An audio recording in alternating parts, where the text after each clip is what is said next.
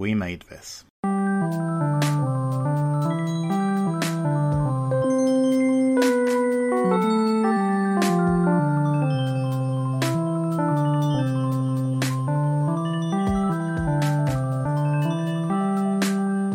Hello and welcome to Life's Milestones, the podcast about birth and naming ceremonies, weddings and relationships, and death and funerals, right here on the We Made This podcast network.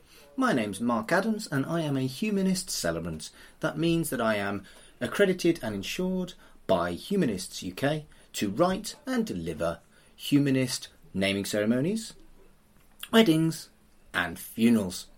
This is my podcast about those milestones in people's lives, and each fortnight I have a different guest and ask them questions about their life's milestones. Over the past few weeks, with the exception of Coop actually, I've been talking to people I don't know, people that I found via groups on Facebook, but I'm moving back to people I know for a short while because I do enjoy having chats with people I know and like. As such, I've recruited Craig McKenzie, who is a friend of mine through the We Made This podcast network. He is the host of two or three of our podcasts, actually, including one on the MCU, which is podcast 616, and one on the Star Trek show, Lower Decks, and that's called Rarely Going. Craig's a lovely fella, and he's got some fascinating stories to tell. So I'm just going to get on with it and hand over to my interview with Craig McKenzie. With me at this time is Craig McKenzie. Hello, Craig. Hello, how are you doing? I'm not doing too bad. I'm not doing too bad. How about yourself? I'm not bad. A little bit tired. Uh, I'm just off the back of a 20 hour charity video game streaming marathon, so I haven't slept much, but hanging in there. Good stuff. Well, I hope you uh, made a lot of money. Which charity was it? It was the Red Cross's anti loneliness campaign. So the the idea that you know people in particularly now are feeling more isolated, and some people don't have access to devices that help them connect. And raising the money is about helping them get that, those devices. So, like fifty pound, for example, can get someone a smartphone or a smart device that can connect to the internet and help them connect with people. And I think it was a great way of just, well, for charity, some people do skydives, some people do bungee jumps. Me, I sit in my arse and play video games. You know, I, I feel like I can make that sacrifice, but 20 hours is a long time. Yeah, I think anyone who argues that, oh, he's doing something fun, I wouldn't find anything fun if I had to do it for 20 hours straight. well, I never lost the actual, I'm enjoying this vibe. I, I was enjoying it throughout, but by the time I got to the end, I was thinking, I'm eager to do just something else now. Sleep. Yeah. For instance, yeah. Or just watch something that isn't a video game. Yeah. So, we are doing a quick guest profile before we get into the juicy stuff. First question is How old are you? I am 33.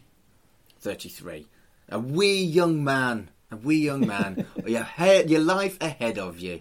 Yeah, well, I hope so. and so, where are you from and what's your background?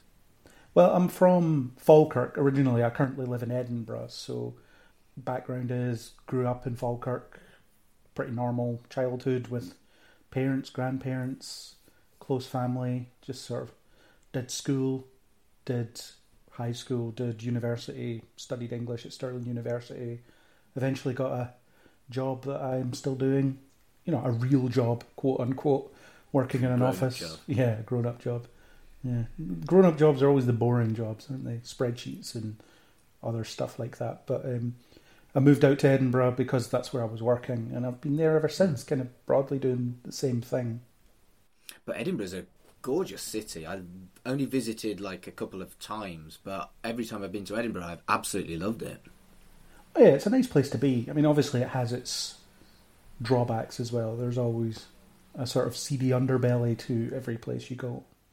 Not that I engage in it, but I know it's there. Is that a big city thing? Is, am I missing something in Manchester?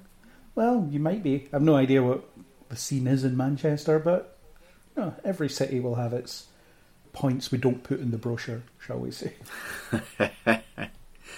Does Edinburgh still have pandas? I believe so. Well, I'm not sure. I haven't been to the zoo in a while, but Yeah, there was pandas that were unwilling to reproduce. It's these Mm. endangered animals that are willing to let themselves go ins- extinct for some reason because they're, I guess, picky. Yeah, well, um, the last time I went to Edinburgh, we went to see the pandas, and there was talk that if they didn't shag, then China would confiscate them from Edinburgh. so I'm glad that they haven't done that. It maybe has happened. I'm not 100% sure. Check the zoo's website, I guess. That'll tell you. Yeah, good point. I could easily do that, couldn't I? So, what do you do that makes you interesting? Tell me about your stuff.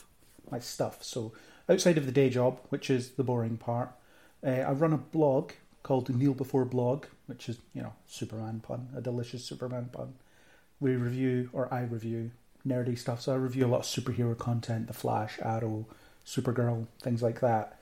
currently reviewing Star Trek Discovery, so that keeps me busy. It used to keep me a lot busier than it does now. For some reason, I've lost the ability to churn out sort of three massive articles in a night, which maybe it's a good ability to lose because that's madness. It's just so time consuming.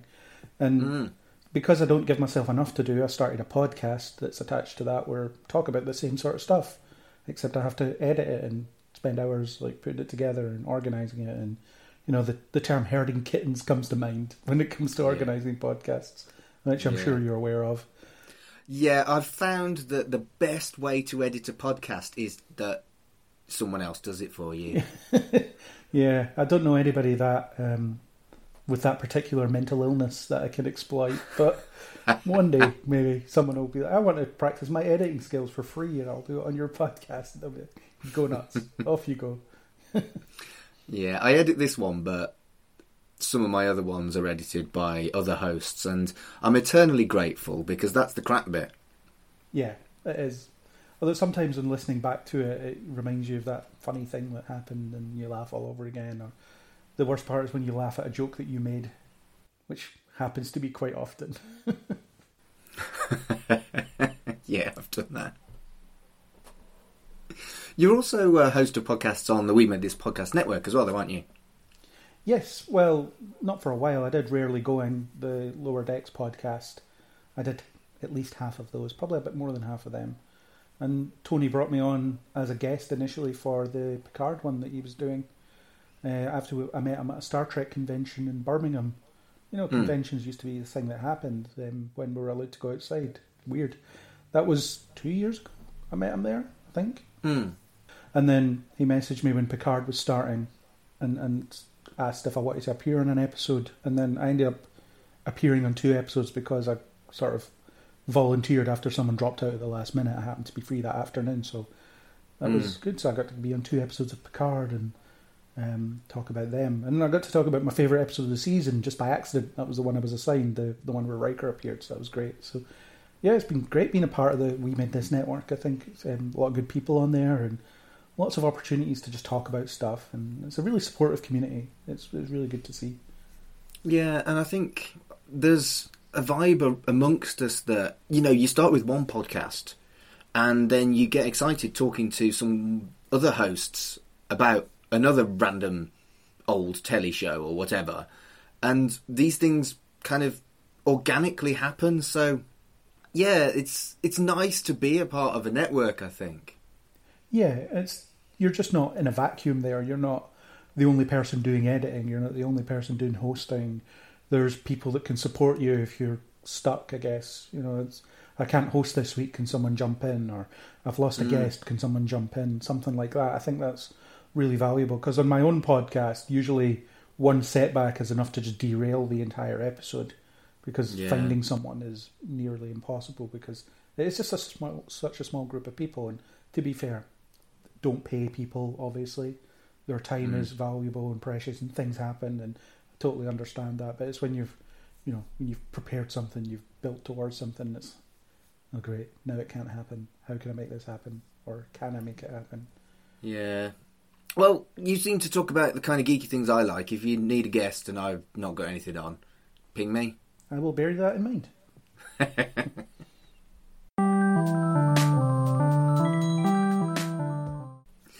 All right, let's move on and talk about birth. When and where and how were you born? I was born in Falkirk Royal Infirmary, 25th of September 1987. around about eleven o'clock. I forget the exact minute, but I was around about then. So just in time for lunch, as my gran likes to say. Uh, so how I was born, probably the same way everyone else was born, more or less. Mm. Uh, I, I, I don't know the gory details and specifics, but um, yeah, that was it. Uh, just born in Falkirk, the tail end of the eighties, just about to be a nineties kid. Yeah, so you would have grown up in the 90s. Yeah, Yeah, I was a teenager in the 90s, and um, they were fun times. I'm sure. So, um, tell us a favourite story about your childhood.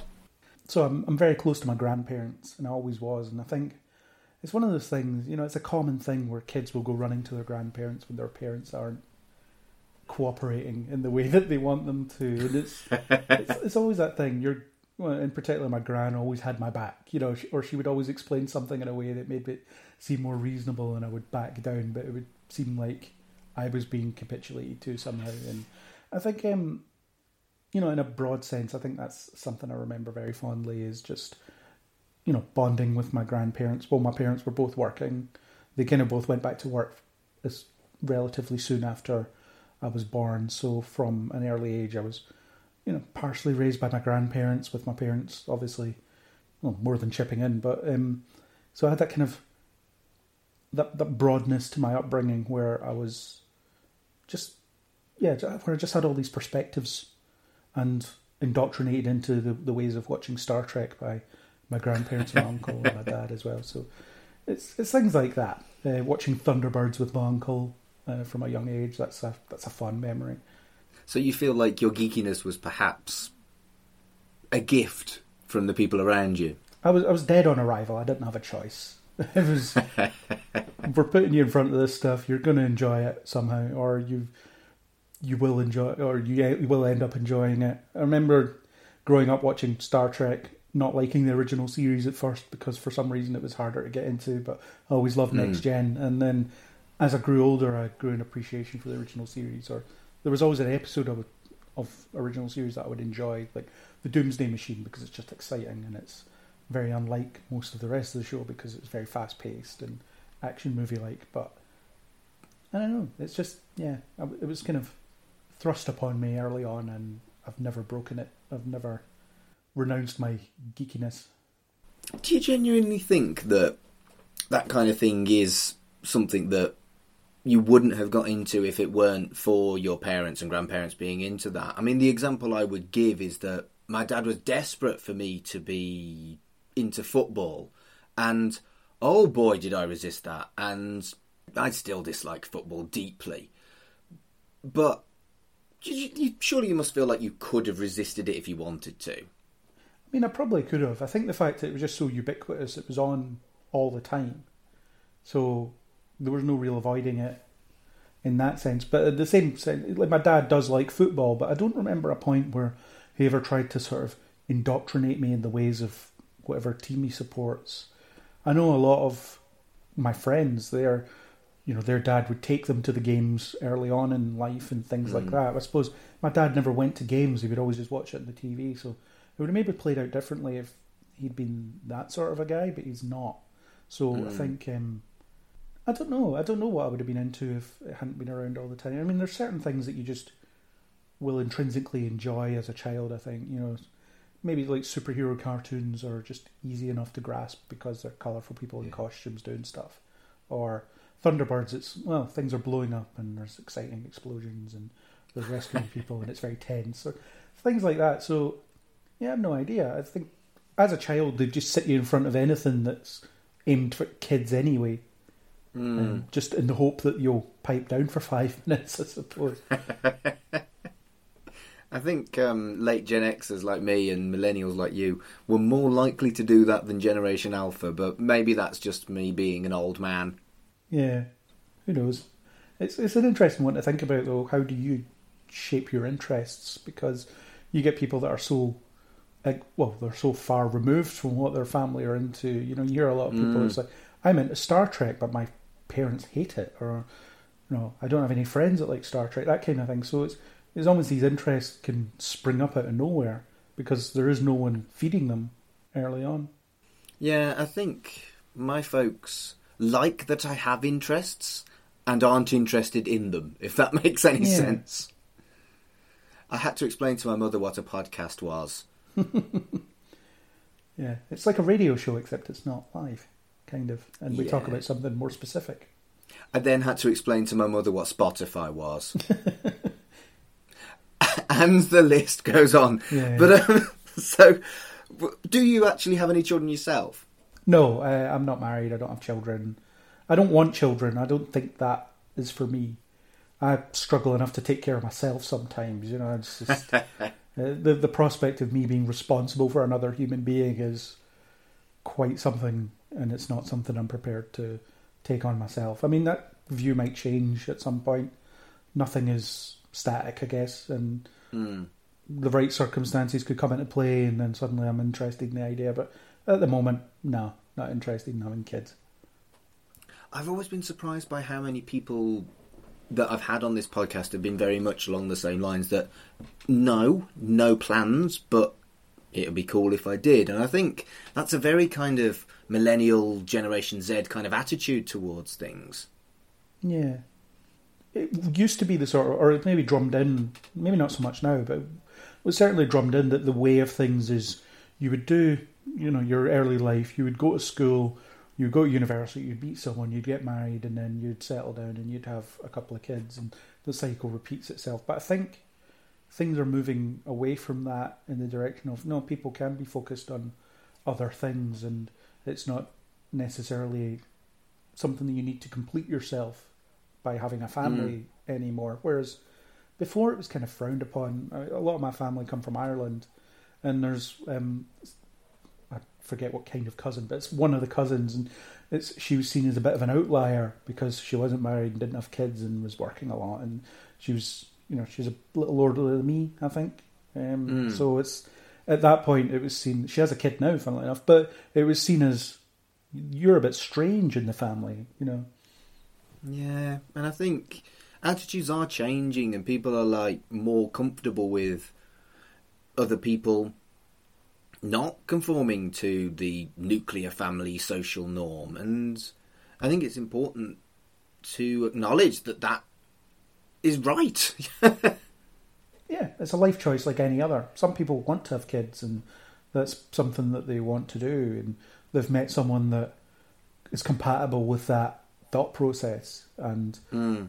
that that life plan that they have. But it's not for everybody. I mean, people are happy just suiting themselves. I think I've I've been without a partner for so long that I've drawn into this sort of lifestyle where I just do whatever I want whenever I want. You know, assuming I have the financial capability to do so. It, Mm. you know, I'm not well, not that anybody answers to anybody, but I'm not answering to anybody in the sense that you know I need to plan around someone else when I want to go do something. If if I want to go do something, I can just go do it. You know, there's no limitation to that, and I do like that. I Mm. mean, I don't know. At, at some point, would I like to have a partner? Yes, perhaps, but I think it's it would have to be compatible in the sense that there is no living in each other's pockets sort of scenario. Would have to be do your own thing because there's there's time to do these other things later. That's just suit, you know, everybody suit themselves, and then we have something to talk about when we are around each other. Yeah, and I think that's a very modern take on relationships, and I think people are more navigating towards that kind of an attitude rather than feeling like at 25, if you haven't got a long term partner and you aren't planning on kids, that there's something wrong with you or there's, Yeah. you've not been doing it right. And I'm all in favour of that. I don't think you can time love or kids on a, a, specific timeline. And I think anyone that tries too hard with that could be shooting themselves in the foot, so potentially. Potentially, yeah.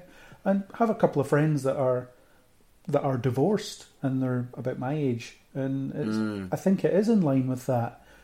I'm in a rush to settle down, perhaps, and then suddenly realise we're not emotionally prepared for what this commitment actually means, and then it kind of falls apart. I mean, there's probably other issues as well that I'm not privy to or shouldn't go into, and all that. Kind of, stuff. but I think broadly, it's no, it's yeah, we're 25 or whatever age it is. Why are we married and thinking along these lines? It's like when you're at school, Mm. it's 17. It's like right now you need to decide what you're going to go to university and do, and this might shape the job you do for the rest of your life. And it's, I'm 17. What are you doing? Why are you asking me to make that decision now? Yeah, and I think realistically, some people are ready at 17, but not everybody is. And yeah, I think society is getting better at that slowly but surely. Yeah.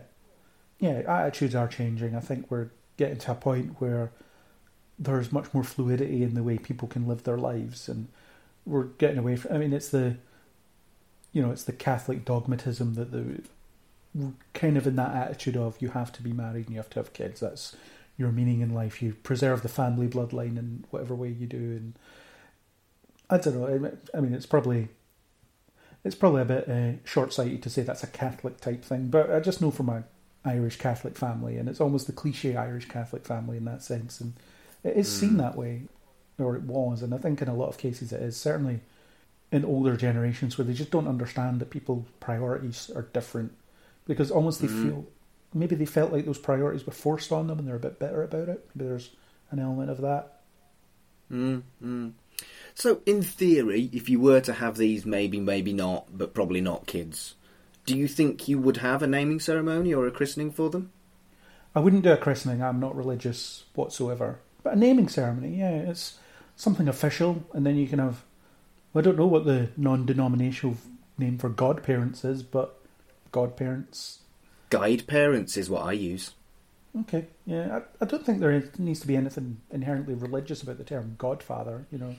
No, and I don't think, you know, I don't think it's a bad idea to use Godfather, but some people don't want God in the name. Guardian is used occasionally, and I'm not fond of that because Guardian kind of suggests someone who's replaced a parent to me. Mm. So you know, if you, your folks have died, your your parent or guardian was always a thing as like when I was a kid. So if your gran was looking after you, she was your guardian. Yeah. Yet not the same role, you know. Yeah. It's whatever you want to call it is is fine. It performs the same function, really. Yeah. So yeah, I, th- I still think Godfather sounds cool, but that's probably because of the film. it's a bloody good film. Yeah. Uh, nothing to do with religion. I'm a crime boss. That's what I am. I think if you were a godfather, showing the child to whom you are the godfather of, the godfather, would surely give you some cool points. Yeah, you have to do that. I think that should be part of the rule.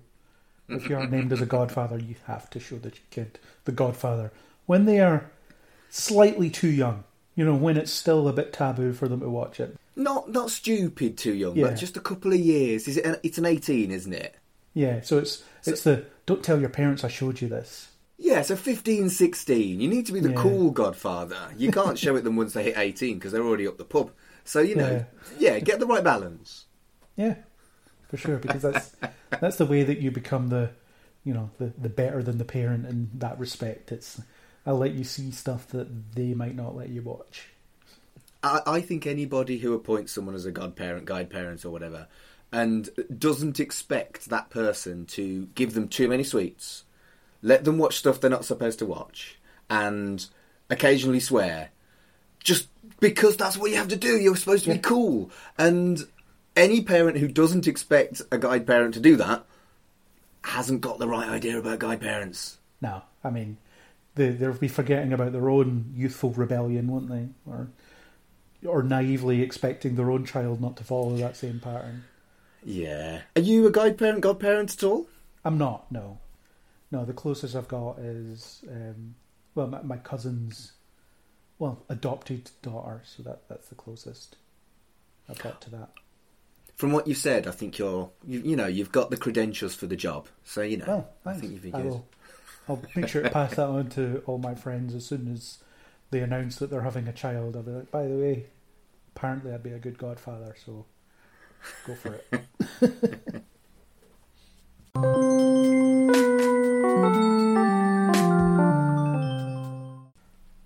Okay, so we're going to move on to talk about weddings. You've already said you're not married, so, do you want to get married? Do you believe in marriage?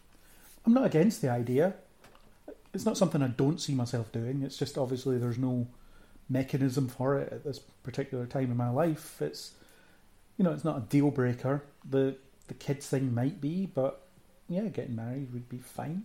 I think there are some advantages to it in a legal sense, uh, much as anything, which makes it sound really boring and clinical. But there are definite protections in there that you don't get anywhere else.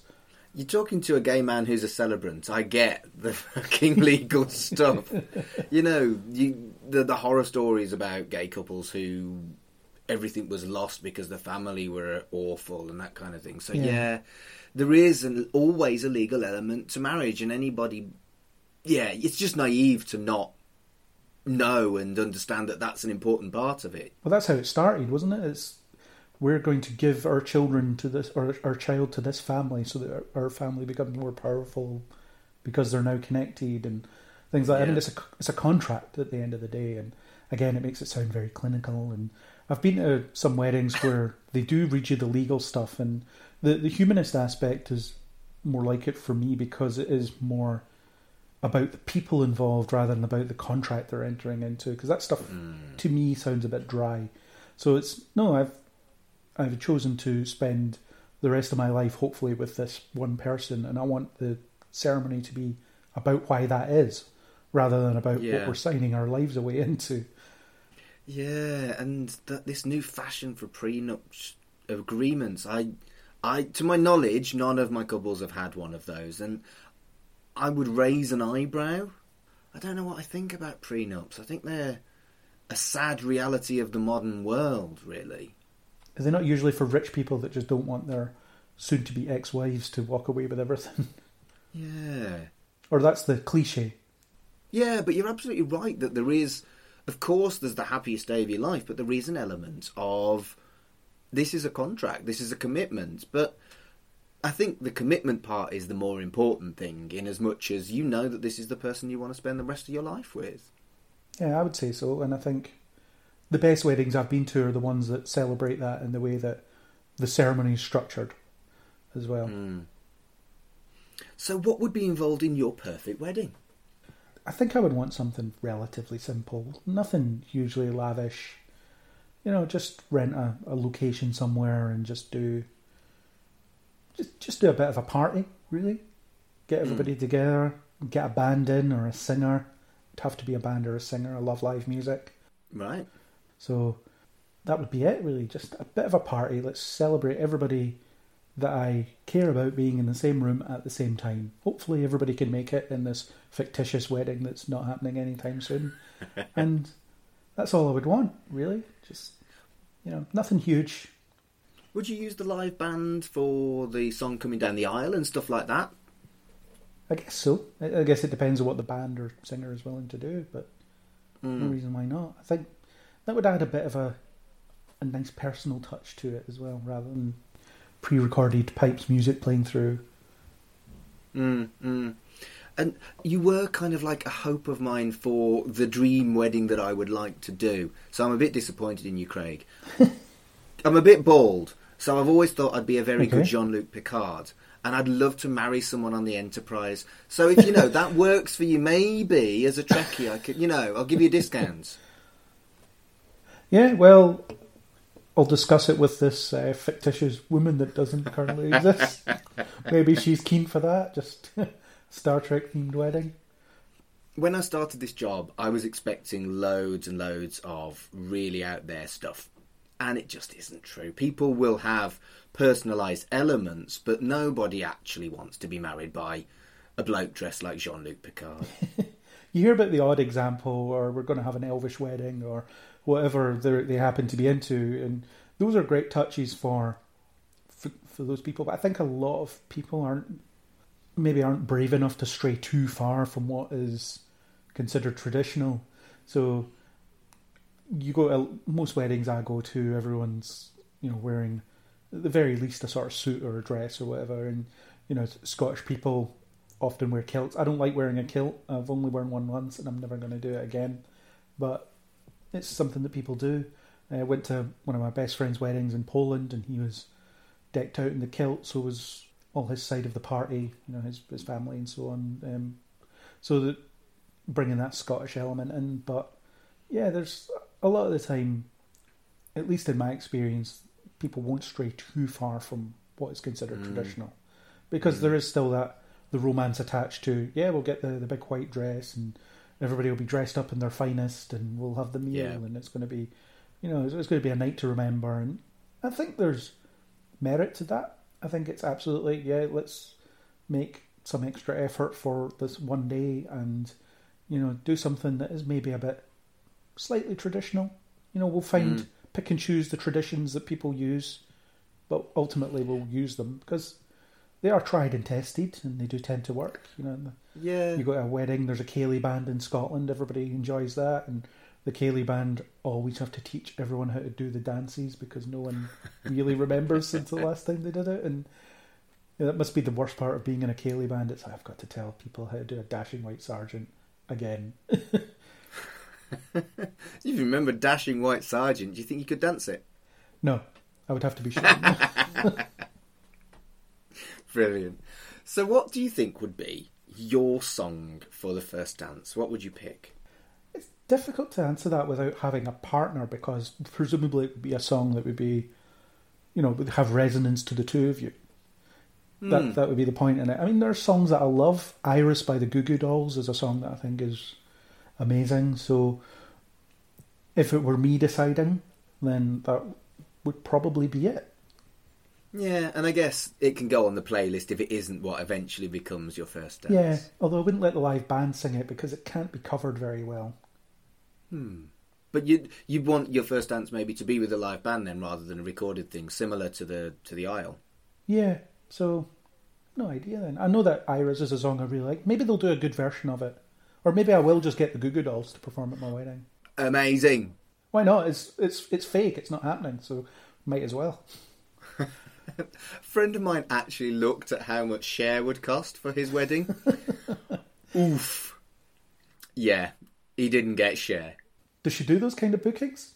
She would do, yeah, but Oh, wow. he found out how much it would be, and I think it was like I think it was like something like two million dollars or something, plus flights and everything else. It is possible to get Cher, but um, I think um, maybe you should spend the money on something other than Cher. There's got to be a tribute act that's pretty close for a lot less. You would think. Good point, well made.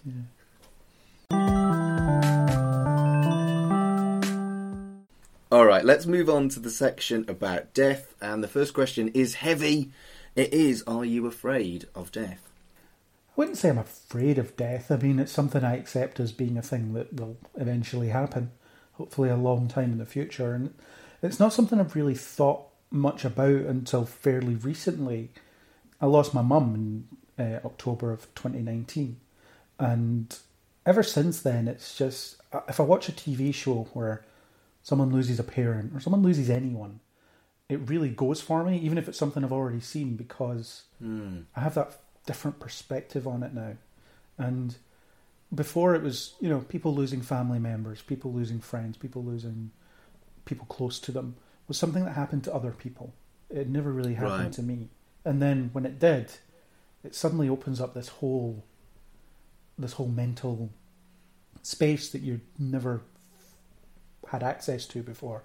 And it's you know, it's not a great space to be in and it's No. it's very difficult to, you know, even now um, that we're a year on. So I- wouldn't say I'm afraid of it. I'm more aware of it than I ever was before, and it's yeah because I've been fortunate that my grandparents they are well into their eighties, and you know they outlived my mum who was fifty seven when she died.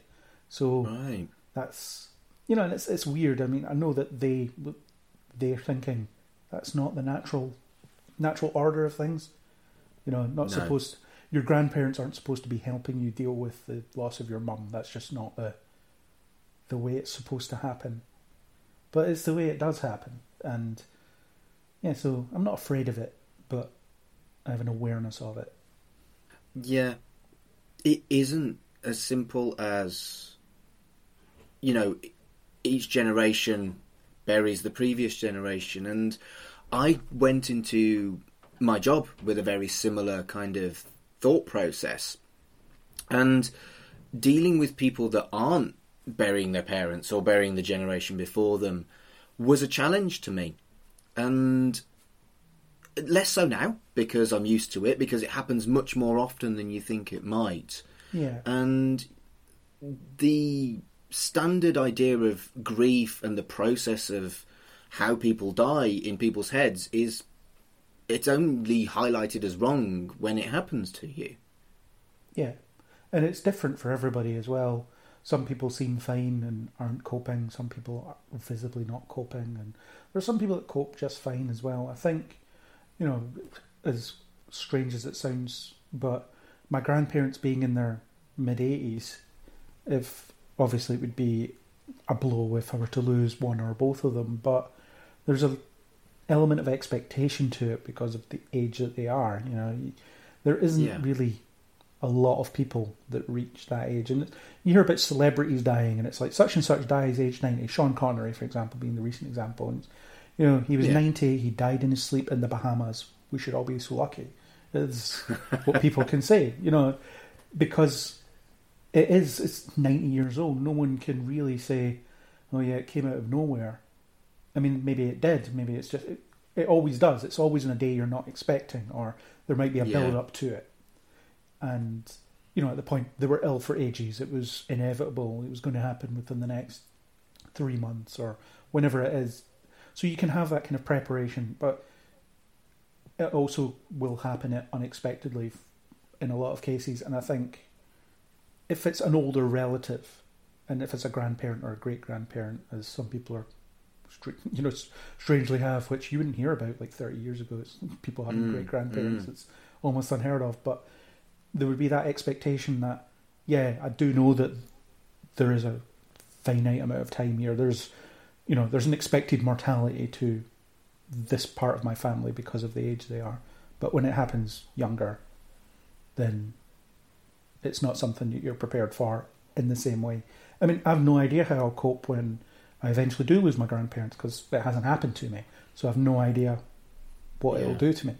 I just know what happened when I lost my mum, and it was horrible, and it remains horrible. And you know, it's something I think about pretty much every day, and I think it's yeah, it's not easy. And you get people complain about, oh, this person's always going on about, you know, being upset about whatever, and it's like you have no idea what's going through their head, so you you don't get to say that.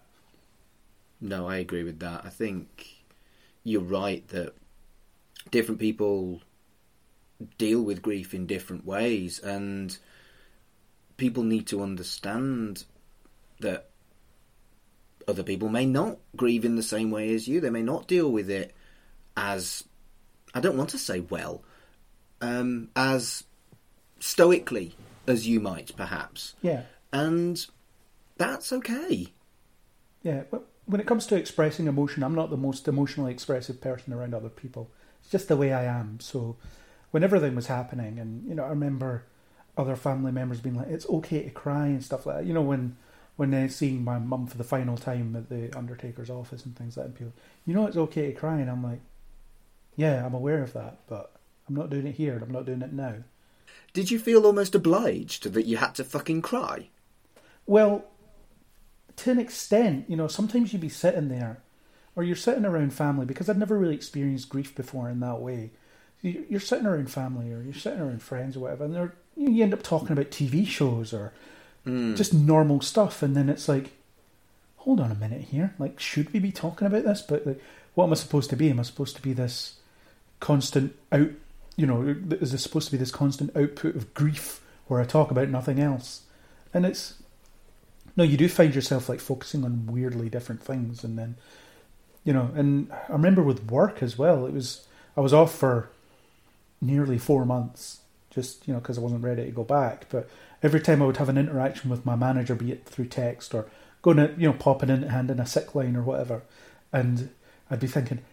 Is she thinking that I'm taking the piss here? Is she thinking that I've been off for too long? Is she thinking I need to get back? So you know, it's weird stuff just goes through your head. Yeah, I think it's almost impossible to understand what someone might need, and it could be a shoulder to cry on. That's the obvious one, but it could be a conversation about telly. Sometimes you want anything but a conversation about what you're grieving about. Yeah. I mean, the thing is, it was it was actually the day after Uh, get I got messages from um, the day after my mum and dad. I got messages from people that I work with and stuff, and and they were saying like, if you need anything, you know, even if it's just to go for a beer or whatever. And the day after, I messaged and I was like, I'd really like to go for a beer. I'd really like, you know, because I'm going to be back and forth. There's going to be so much going on over the next few months, and you know, stuff that's still going on now. But it's yeah, I really just want to go for a beer. I just want to be around people and you know, maybe Mm. maybe we don't talk about stuff or tell me about the shambles that work is that I, when I'm not in, and you know things like just give me something normal. Just you, you do find that people don't know how to deal with you as well. They don't know whether Mm. they should ask about it or whether they shouldn't ask about it. And I got around that by just I would always just say to people, look, we know this. There's this thing in the room that has happened that I'm dealing with, but it's okay for you to bring it up or ask me about it because it normalizes it and and it puts their mind at ease as in the well am i like trying too hard to get away from the subject or something like that you know so i try to Mm. just make it clear that no no i'm okay to talk about this to an extent there may be a point where i'm like okay i can't talk about this anymore Yeah. but we can at least talk about it because it is relevant Yeah. So we're going to move on and talk about your funeral now. Oh wow Do you want to be buried or cremated? cremated would be fine by me. Uh, a burial is not something I'm all that interested in.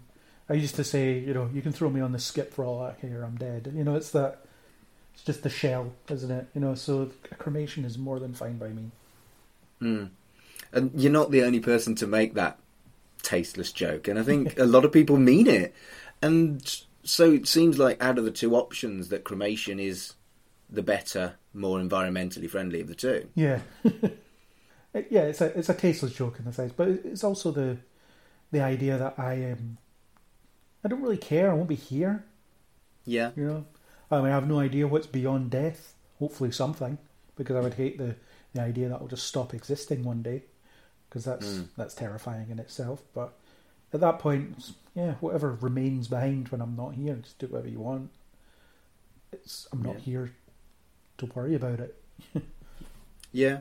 Yeah. So, have you had a thought about what reading you might like to have at your funeral? Not sure about readings as such. I mean, maybe just some songs that I liked. Just play them. Everybody Hmm. should, you know, should just try and not have a good time, but just try and not like not focus on the fact that I'm gone. Focus on the fact that I was here. Yeah. That's you know that's ultimately what I want, and that's what I tried to do with my mum's as well. I was no, let's like let's not dwell on the fact that she's gone. Let's talk about the fact that she was here and what's important about that. Ultimately, why we're gathered here is because of this person. So therefore, let's celebrate that person and let's not dwell on the fact that they died. Mm, I think you're right.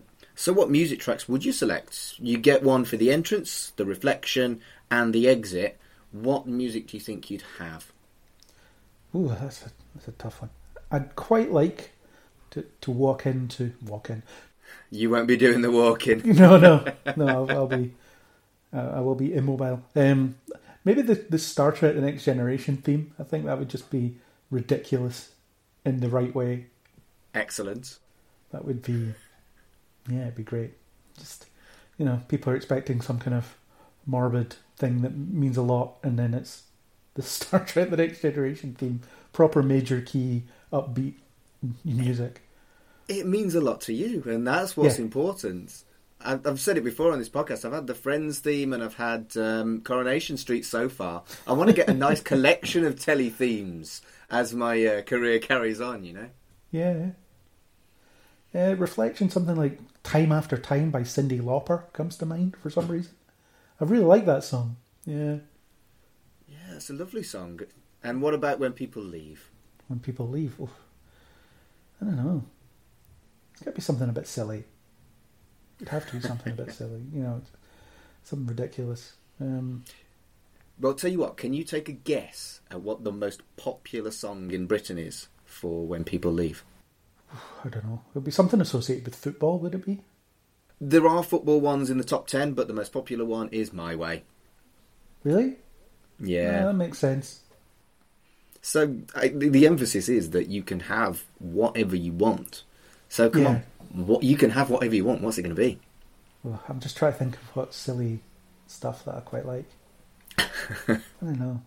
Um, well, when I, was growing up, I loved the band B*Witched, so maybe like C'est La Vie by B*Witched. That would be unique. Again, it's, it's that kind of people, you know, people who might not know you that well, that have maybe worked with you a long time ago that decide to go along or something like that, and then, like, what the hell is this? What is being played here? Magnificent. Yeah, Uh, I mean, if I was to look at look down on it from on high, I would I would really enjoy the fact that some people are like, "What is going on here?" But surely that's the point: is that people would go, "What's he doing?" Oh wait, it was Craig. Of course, he's going to do something dumb like Yeah. this. Yeah, That's a beautiful one. That is a beautiful one. B*Witched. I've got a Yeah. playlist, you know. Some of the tat that I've added to this playlist for the podcast is is magnificent. well, there's some champion tat there. You know, it's a classic '90s pop song. It really is. That's a favourite of mine.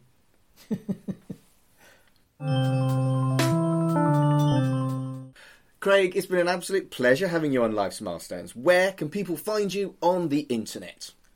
Well, I'm on We Made This occasionally. I haven't um, hosted anything in a while. Rarely going is over, but I'll appear here and there, I guess. And there may or may not be a podcast in the offing that I will be contributing heavily to. So stay tuned for that. Outside of that, you can find me on Kneel Before Blog, which is a website. It's on Twitter and Facebook under Kneel Before Blog or kneelbeforeblog.co.uk. So at the moment, as I said earlier, reviewing Star Trek Discovery, got podcast attached. So that's definitely got to be worth listening to because it's just it's a good way to spend an hour and a half or just under an hour and a half. So that's broadly where it can be found. Personally, my Twitter is Nemesis4909, um, which this isn't a Star Trek podcast, but I should explain it's not a Star Trek reference. It was a Resident Evil reference when I came up with it. Do you know, I was going to make sure you said your favourite line if it's not a Star Trek reference, because you say it on every single episode of do. a Star Trek It's- podcast. It's become my personal catchphrase for the We Made This network. What's wrong with Star Trek Nemesis? It's a good film. I don't mind Star Trek Nemesis. I think it's all right. I think it's flawed, and I think it it doesn't do enough to be what it needs to be. But I think it's fine. But when I had the Twitter handle, or rather, it, was- the Twitter handle would be post Nemesis, the Star Trek film. But when I used to play video games online, like Red Alert Two and so on, that was Mhm. my handle. And I don't know because I was playing Resident Evil Three at the time, and then like, yeah, Nemesis, that sounds cool, so I'll go with that. And then the 4909 was just the number it would let me have. Fair enough. well, Craig, it's been brilliant. Thank you so much for being on Life's Milestones. I've loved it. Thank you very much for having me. I'd just like to say one more time thank you to Craig for taking the time out of his day to talk to me about his life's milestones. And do check out all of his podcasts, including Kneel Before Blog, as well as all the ones on the We Made This Podcast Network. And I'm looking forward to potentially working with Craig in future because what you don't see behind the scenes on the We Made This Podcast Network is a lot of chat about potential podcasts. We're all massive nerds and we all like the same pop culture, or a lot of the time we do. And Craig and I have got a lot in common, and we are talking about in future having a podcast together. But I'm not going to tell you what it is, but you might see in future. At the start of the episode, I talked about how I've approached people on Facebook and other groups to find people that I don't know to come as guests on Life's Milestones. If you are a person of faith, Christian, Muslim, Buddhist, any faith, or perhaps you're a spiritual person, Wiccan, pagan, or anything like this, I don't have many friends like that, and I am very keen to get diversity onto my podcast. So if you feel like you've got stories to tell and you want to tell them, do get in touch with me. You can message me on Twitter at Life's Milestones, or you can email me on my celebrant email, mark.adams at humanistceremonies.org.uk. I really do mean it when I say that I want to get lots of people's different stories on this podcast. And it's not like I don't think I've had brilliant, diverse stories already. I have. This is 19 episodes in, and none of the episodes are anything like each other. That's something I'm really proud of, but I want to maintain that. So if you are interested, do get in touch with me. So, thank you very much for listening, and I'll see you in a fortnight. Life's Milestones is a podcast on the We Made This podcast network. The show's host is me, Mark Adams. You can find me on Twitter and Instagram at MarkAdamsHC. You can also find me on Facebook. Just search for Mark Adams Humanist Celebrant. My website is humanist.org.uk forward slash Mark Adams. Regular listeners to the podcast can claim a 10% discount on my fees for a naming ceremony or wedding. Just make sure you quote milestones when you get in touch. The theme tune for Life's Milestones is performed by Zach Reagan, and the logo was created by Carl Bryan. Follow the show on Twitter at Life's Milestones. Thank you for listening.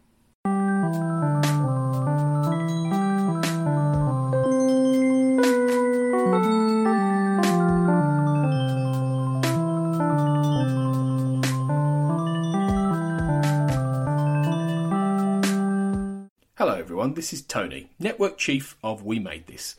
As you know, our podcast network brings together a brilliant assortment of talent who talk about all kinds of pop culture content, such as the episode you just listened to, or maybe you're just about to listen to. We're not going anywhere, but we'd love to keep the lights on for even longer if you're able to support our network on Patreon. For just £2 a month, you get your name in lights and the satisfaction of knowing you're helping us produce more great audio. And for £3 a month, you'll get your name in lights, but you'll also get access to an exclusive bi monthly podcast from the We Made This talent pool on podcasting, pop culture, and, well, you tell us. We'll take your suggestions. For less than the price of a coffee per month, you can help keep We Made This going. Just head to patreon.com forward slash We Made This. That's P A T R E O N dot com forward slash We Made This. And get the ball rolling. Elsewhere on We Made This. Pick a disc. It's uh, it definitely fits like a. I think there's always. I think there's a danger zone for a few in a few ways for Teen Girl where we try to write songs that sound like a, a band from the '90s that we like, and this one is just like it was. It was our attempt at like kind of a slacker rock thing, and I still like it, but I don't think it ever fit with us live. It never quite hit the right vibe live. I still like it on the album, but yeah, that was. I mean, that one's you know uh, that was a lot of fun because we brought in um, our buddy Alex to play guitar on the uh, on like the the noise part in the middle, which I really loved. And he actually did some really cool slide guitar for Snow Cones that, that we just we, we, we kept off because we liked it as a simpler song.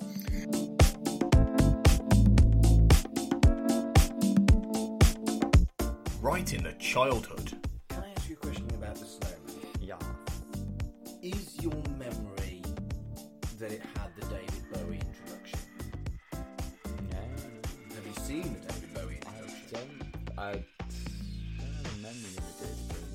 Aware of the David Bowie introduction? Uh, now, yes. So, the boy is David Bowie. No The boy is David Bowie. Channel 4 usually, but not always, aired a two or three minute intro with David Bowie holding the scarf that Santa gave him, saying, This is my childhood. I'm going to tell you a story about a special moment in my life. We dig music. I am amazed this made top 10. Oh, I'm, So, it's really good. um, I really am. I do not remember what this Exactly. is like at all. I, all. My only comment when I was actually listening to it is bit nothingy. I think it's really good, um, although it does suspiciously sound a lot like Sting's uh, "Shape of My Heart." What? It really does. The the guitar melody Okay. is very much uh, like uh, it. Uh, uh, it's it's got gu- Fuck you. beautiful guitar and vocal. You, Ian. Check out all of these shows and more on the We Made This podcast network.